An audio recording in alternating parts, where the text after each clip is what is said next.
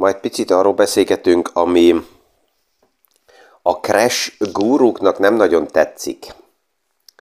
Mi is aktuális pénzpiaci témákról, összefüggésekről beszélgetünk. Gazdaságról érthetően János Zsoltal. Üdvözlünk mindenkit a mai PFS Kávézac podcaston. Mert persze, az nem kérdés, hogyha megnézzük így az aktuális piaci eseményeket, akkor néha az az érzésünk erősödik meg, hogy a, az ilzin, tehát a, a zűrzavar, az normálisá kezd válni, és több paraméter van, amiben bele lehet akadni. Csak hogyha vesszük a hétvégi a kínai kongresszust, és azután a piacnak a reakcióját, az első napokban minden, ami Kína körül mozog, olyan körülbelül mínusz 20 százalék, de hát mit, mit, mit, mit várt a világ el, vagy a tőkepiac el, hogy Csi nem lenne, nem kapja meg a meghosszabbítási időt. Pici jeleken keresztül persze Csi jelezte azt, hogy erősebb a pozíciója, mint eddig bármikor volt, és lehet, hogy ez szivárog így lassan a tőkepiacnak fejbe, hogy um, nem nagyon fog változni Kínába a gazdasági politika, a Covid politika, és ez azért lényeges, mert ez, ez oda is vezethet, hogy, hogy a kínai aktuális helyzet ez nem csak egy konjunkturális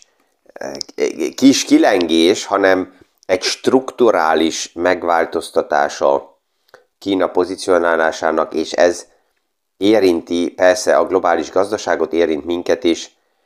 már csak azért is, mert az, ahova strukturálisan Kína fejlődik, az nem a mi irányunkba megy.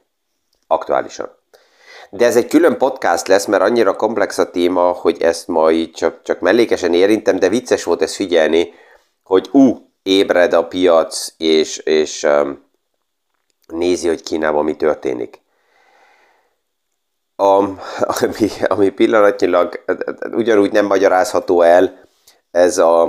a, a brit kabaré. Mm,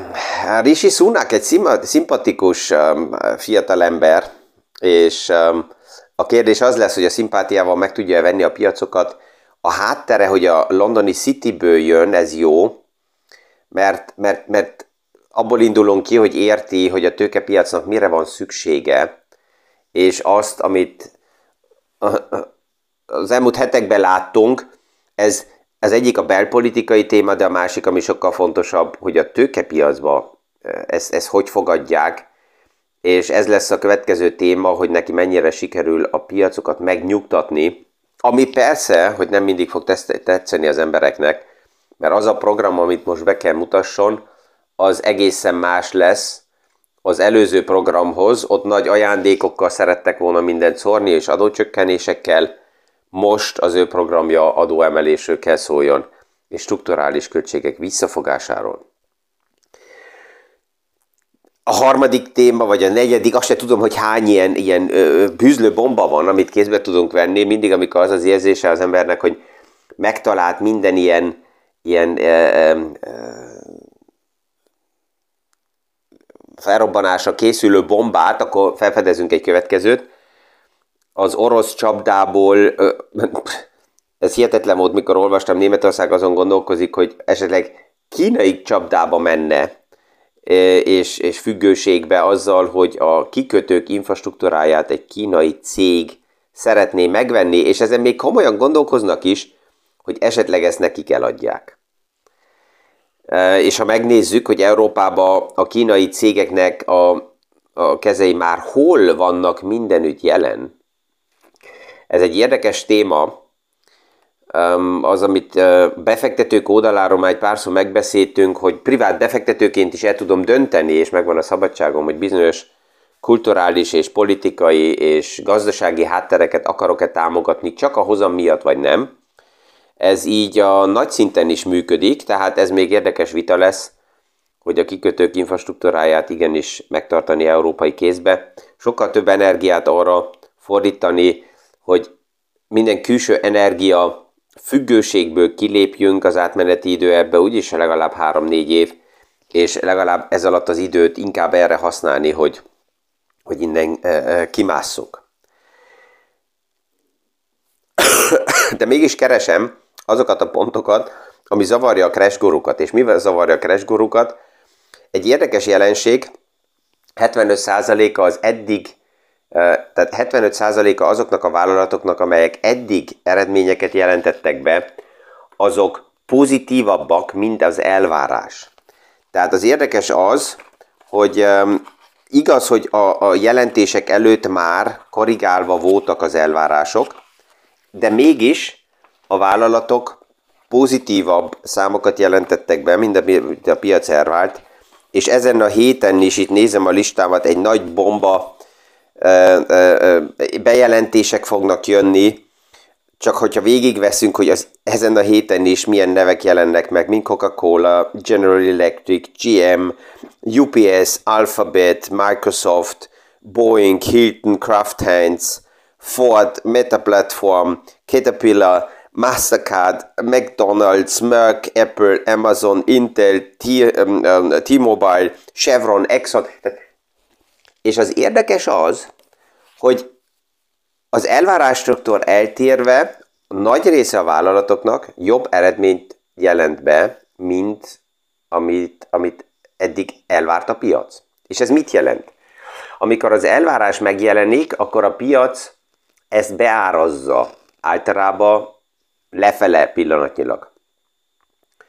És azután, ha jönnek a számok, akkor ez megad egy bizonyos nyomást felfele, hogy újra ezt a piac beárazza, és akkor foglalkozik a következő negyedévvel. És itt, itt rejlik ezzel a következő negyedévnével vannak a pessimista gondolatok, akik azt mondják, hogy oké, okay, akkor a negyedik negyedévben biztos, hogy a marzsok teljesen össze fognak omlani, és akkor jön kacsing, a nagy piaci összeomlás, tehát hogyha ez a negyedéves jelentések után lesz, akkor ez majd a jövő év eleje fog lenni január-februárban. De um, a, tehát ez, erre erősít egy picit az rá, hogy a mostani piaci pozitív hangulatot, amit a részvények ünnepelnek, ezt a kötvények nem nagyon követik le. Tehát a kötvények ilyen pati kresa formájába állnak ott az ajtóba, és azt mondják, hogy hmm,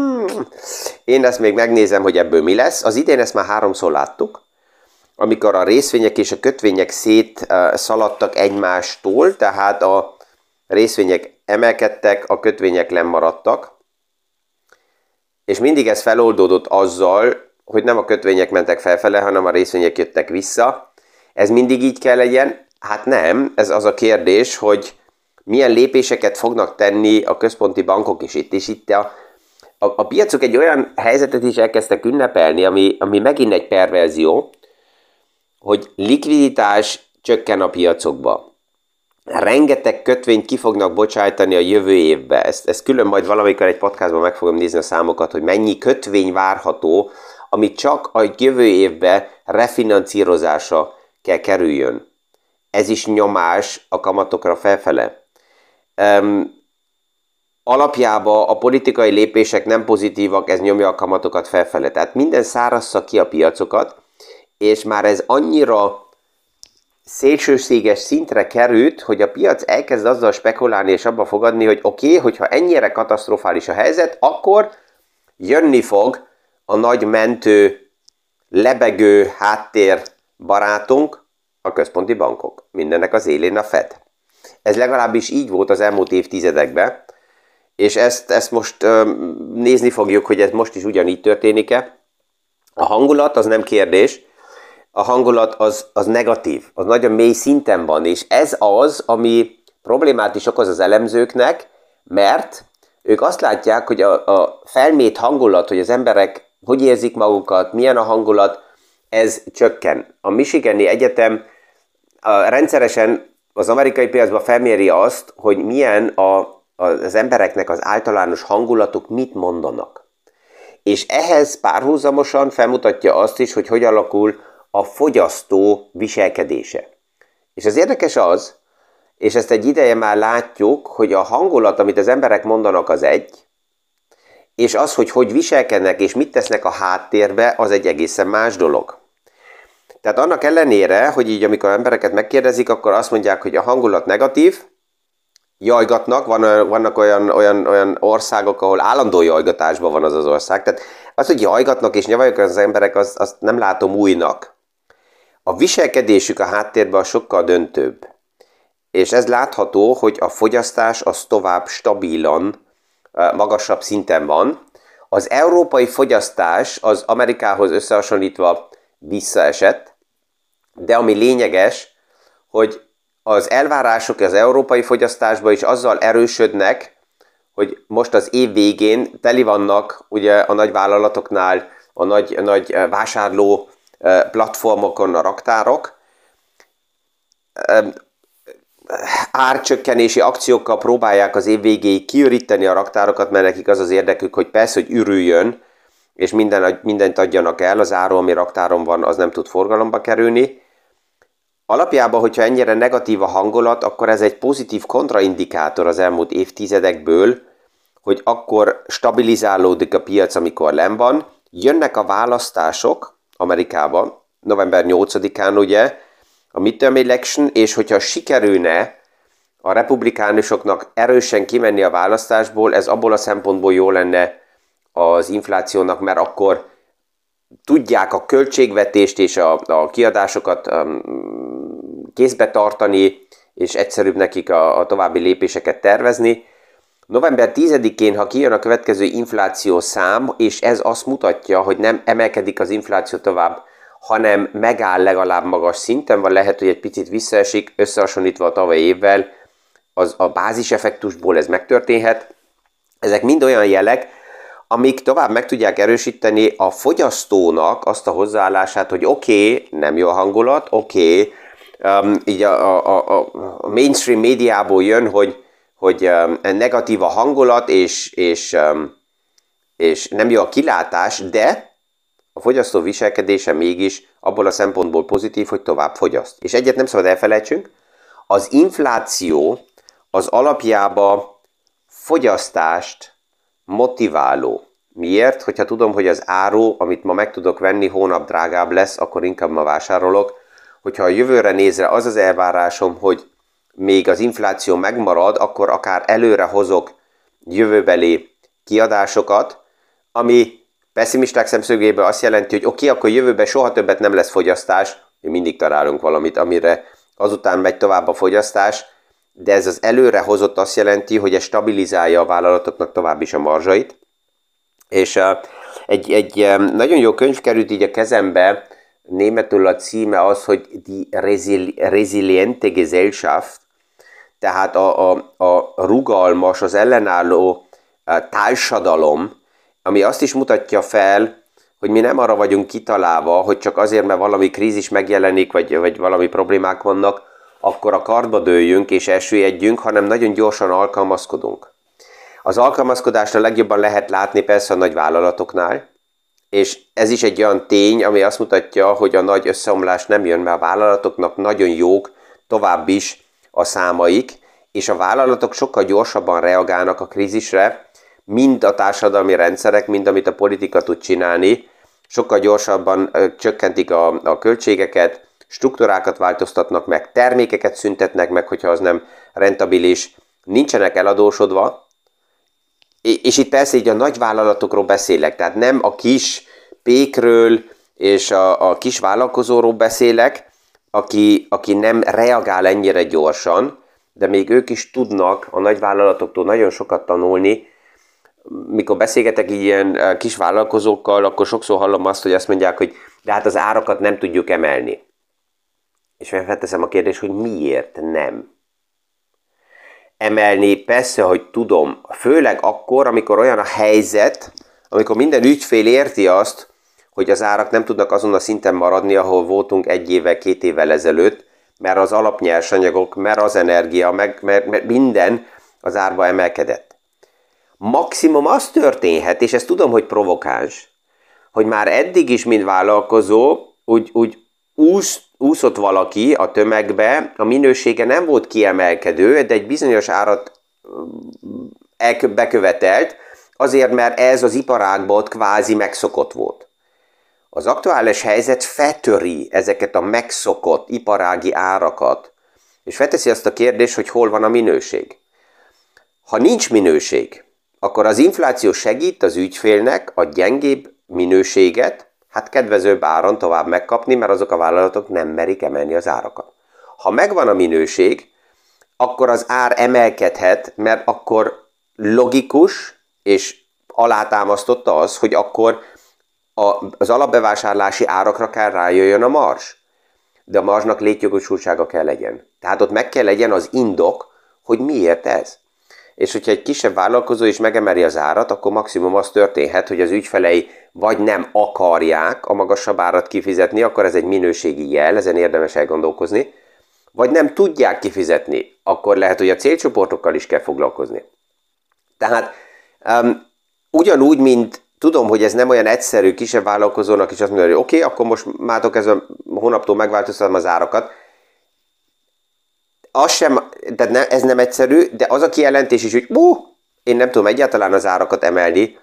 azt sem szabad ilyen egyszerűen így hagyni, mert persze, hogy ezen érdemes elgondolkozni. De onnan indultunk ki, hogy a nagy vállalatok, és ez nekünk releváns ugye a befektetés oldaláról, a, a befektetési alapok oldaláról, azok jó állapotban vannak strukturálisan, azok a vállalatok, amelyek nagyon sok cash rendelkeznek, azoknak a kamatemelés előny, mert a kamaton keresztül még plusz a bevételük, anélkül, hogy ők valamit az alapbizniszükbe tennének, tehát mind részvénytulajdonos ez egy előny nekem. Az eladósodásod nem, nem zavarja őket, mert hogyha nincsen nagy hitelállomány, akkor hogyha a kamatok mennek felfele, ez nekik nem annyira releváns téma, tehát ezzel a kérdésekkel újra és újra foglalkozzak, hogy ha már mint befektető nem részvény körüli portfóliót akarok felépíteni, hanem kötvény körülit, akkor azt a kérdést feltenni, hogy kinek a kötvényét veszem meg. Olyannak a kötvényét, amelyik el van adósodva nyakig és még tovább, vagy pedig olyan, olyan szervezetnek, mondom tudatosan, nem csak vállalatokat, veszem meg a kötvényét, amelyik nincsen adósodva, és szinte nincs is ráutalva arra, hogy az adóság tehát, hogy a, a kamatok alacsonyak maradjanak. Amit az elmúlt napokban pluszban még látunk, az az, hogy már a gáz ára is csökken, ami persze, hogy Európának is jó jel, mert a gáz ár emelkedése és mozgása nagyon össze van hangolva, a gáz és az euró árfolyam mozgása, ezek össze vannak hangolva, a gáz ára, ha megy vissza, ez alapjában jó jeleket ad az eurónak is, ami azt jelenti, hogy az euró hígulása az, az megállt összehasonlítva a dollárral, ha bár persze, hogy a híg euró és gyenge euró az jó az exportnak, amit a jövő évben fogunk látni, tehát itt azt látjuk, hogy csak egy ideális kép nincs meg, amire azt mondjuk, hogy zó, ez a verzió mindenkinek a legjobb, hanem mindig balanszba kell legyenek a témák, és még egy érdekes hír, amit, ami így érdemes, hogy szivárogjon, hogy a, az LNG nagy hajók, azok részben vagy kin annak Spanyolország kikötői előtt is várnak, mert a kikötő kapacitások teli vannak, és nem tudnak bejönni. Több a hajó már el is fordul, pont azért, mert mivel a, a gáz ára csökken, ezért a drága folyékon gáz megvenni, vagy folyosított gáz megvenni, az nem érdekes, és ezért ezt is látjuk, hogy az energiaárak a nagy kereskedésekbe csökkennek, azt már itt tudjuk ebbe a körben, mint podcast hallgatók rendszeresen, hogy ez persze, hogy nem érkezik meg már hónapra a fogyasztókhoz. Ez egy idő, amíg ezek a paraméterek beszivárognak a mi életünkbe, amíg ezt észrevesszük a, a gázszámlánál, az energiaszámlánál, a benzinkútnál, tehát ezeknek a hatása még egy jó ideig tart, általában ilyen 4-6 hónap, ami átfutási idő a gazdaságban. Tehát, hogyha összefoglaljuk, akkor van három ilyen csapda, amiben érdemes óvatosan csak belemenni, a legjobb esetben nem megyünk bele. Az egyik a hangulatcsapda. Bebeszélni maguknak, vagy elfogadni azt, hogy azért, mert a hangulat rossz, ezért a gazdaságra is a kihatása ennek rossz. Ez nem kell így legyen. És egyet látunk az, el, az elmúlt években a választások előtt is, ilyen prognózisok, a választók megkérdezése, hogy, hogy az emberek egyet mondnak, de más cselekednek. Ezt látjuk a gazdaságban is. A második, hogy a fogyasztó az tovább is stabilan fogyaszt tovább még akkor is, hogyha a hangulat néha negatívabb, ha kell, akkor a tartalékokból fogyaszt. És főleg az európainak van egy olyan viselkedése, hogy ha ő nem fogyaszt, akkor megemeli a tartalék képzést, tehát akkor még többet sporol, tehát megvan még több likviditás a háttérbe, ami azután, hogyha egy picit a hangulat változik, megint a fogyasztásba tud menni. És a harmadik, hogy a háttérbe a vállalatoknak az aktuális állapota az nagyon jó, az árfolyamok nem tükrözik azt pillanatnyilag, amit a vállalatok, amilyen állapotban vannak a mérlegek. Warren Buffett megszólalt, és ez mindig érdekes, amikor az öreg megszólal, és azt mondja, hogy az árfolyamok kezdenek olyan szintekre kerülni, ahol ő felébred, és azt mondja, hogy oké, okay, akkor most az ő értékei alatt vannak lehetőségek a portfóliókba lépni és változtatni. Ezzel remélem, hogy a mai nap sikerült egy pár olyan gondolatot adni, ami a tegnapi végzéshez is passzol, ebből a rugalmas világ könyvből a megjegyzés, hogy az, hogy milyen irányba megy tovább a gazdaság, annak több paramétere van, de vannak ilyen pszichológiai paraméterek is, a pessimizmus is hozzájárul ahhoz, hogy a gazdaság nehezebben, lassabban fejlődik, és negatív irányba megy, ugyanúgy, mint az optimizmusnak a hatása, az ahhoz járó hozzá, hogy a gazdaság dinamikusan, pozitívan előre fordul, és ezt így minden nap mindenki eldöntheti, hogy milyen gondolatokat hagy a, a fejébe beszivárogni, és remélem, hogy ezzel ma sikerült egy pár olyan gondolatot beszivárogtatni, ami mosolyra